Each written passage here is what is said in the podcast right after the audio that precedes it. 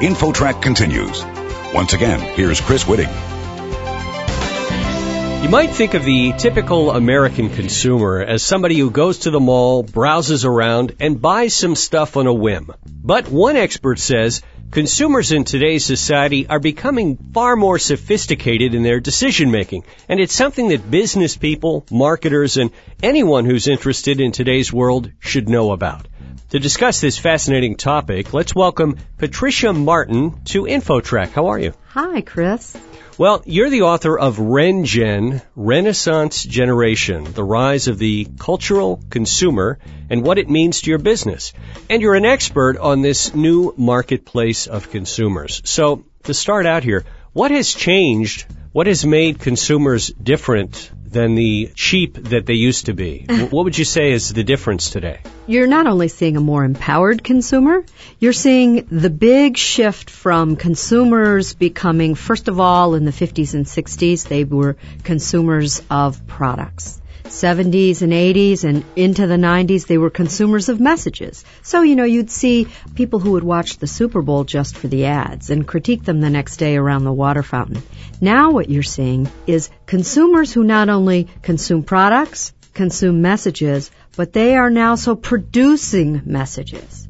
So the cycle of information has come full circle. So this obviously has really changed the landscape for anybody who's trying to sell something to consumers. They're no longer the only ones in charge of the message that's going out there. The consumers are really controlling things at this point. Yes, and, and what you see in a renaissance is a huge outpouring of creativity from all ranks, people of all sizes and stripes. You don't have to be a Michelangelo, for instance, to be putting your YouTube video out for the world to see. So this huge outpouring of creativity, whether it's people having blogs, everybody has an audience today. My daycare worker has a, a list serve of 250 people and she sends us product recommendations from everything from car seats to movie recommendations.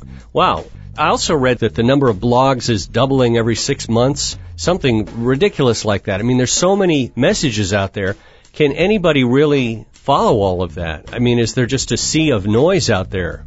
Well, there is a sea of noise, except, and, and this is again, uh, has to be a standard feature of any Renaissance. There has to be a facilitating medium for all of this creativity. And if we look back to the Italian Renaissance, it was the Roman roads. For us, it's the internet. So believe it or not, people can aggregate. And you find that there are hits just as there are sleepers. But no matter what, you can find an audience, whether it's large or small. You did a lot of research in writing this book. 65% of Americans say reading is their number one leisure activity. That's kind of surprising. That's very encouraging to see that. 68% of the American public are interested in independent film. Half the population attends cultural events frequently. 1.9 cultural events a month. You're saying people are way more sophisticated than business gives them credit for.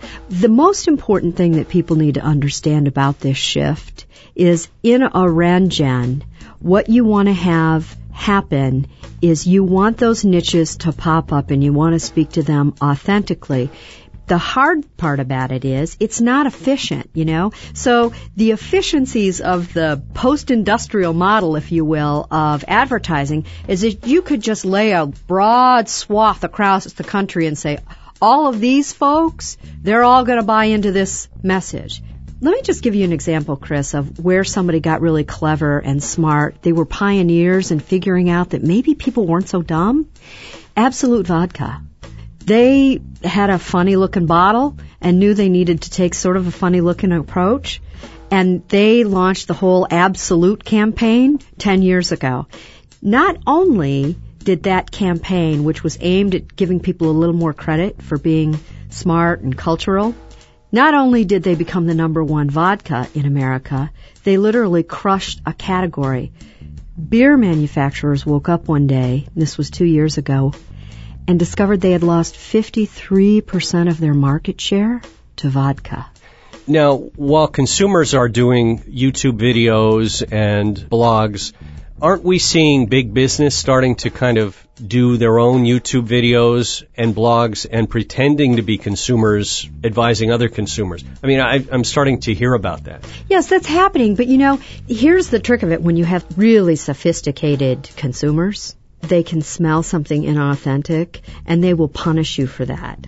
So being authentic and actually being a little grainier mm-hmm. as opposed to very slick serves you better. This is an audience that will actually accept imperfection as long as it feels honest to them rather than slick and smooth. We're talking on InfoTrack with Patricia Martin, author of RenGen, Renaissance Generation, The Rise of the Cultural Consumer and What It Means to Your Business. Patricia, somebody who's in this Renaissance generation, do they have to be a certain age or is it really more of a mindset?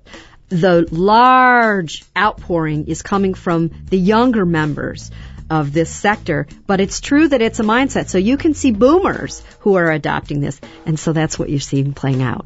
It's always been said Americans want instant gratification. It seems like it's hyper instant now. Are we all spoiled at this point? It can't get much faster than it is, I don't think, with the internet. Or can it? well, you know, every year I continue to be astounded, not only at how fast things move, but my own love of impatience. Mm-hmm. However, a beautiful experience always can be sold at a premium in the RenGen. So, so, speed is not a factor. Not that. always. So, for instance, one of the trends that I found the most fascinating is there has been more foot traffic to historical sites, museums, art galleries, public libraries than all the professional sporting events in the United States, including auto racing. Hmm. And that's a three to one foot traffic difference. Wow. Now, what does that say? That means that people are willing to take a day and take their children to a zoo or an aquarium or a historical site. I think what we're seeing is people are reserving their time and they're reserving it more wisely. We've been talking about RenGen, Renaissance Generation, and the rise of the cultural consumer. Any last words of wisdom for our listeners about this topic? Any, you know, takeaway thoughts you can share? Yes, I think if you're sitting out there wondering how you can jump in and even if you have a small business or even if you're just a consumer, I think here's what's going to be important on the horizon. First of all, if you have children, this economy, the RenGen economy will reward people who are creative and people who can take positive critique and give it. So any kind of after school activity you can get your kid into where they're allowed to voice their own opinion, create their own stuff, but they also learn to take criticism. They're going to find jobs when they come out. I interviewed a guy from Pixar and he says he looks for people who can draw well and are sociable in taking critique. Interesting. So it's huh. um, that that's something you should consider, and you should also consider the people who are, who are going to win out are people who have ideas, and the people who have ideas are keeping their brains fit. So just as you're working out going to the health club, think about joining a book club or sort of using your smarts because that will be the currency in the RenGen is ideas. RenGen, Renaissance Generation, the rise of the cultural consumer and what it means to your business. Patricia Martin is the author. You have a website, right? I do.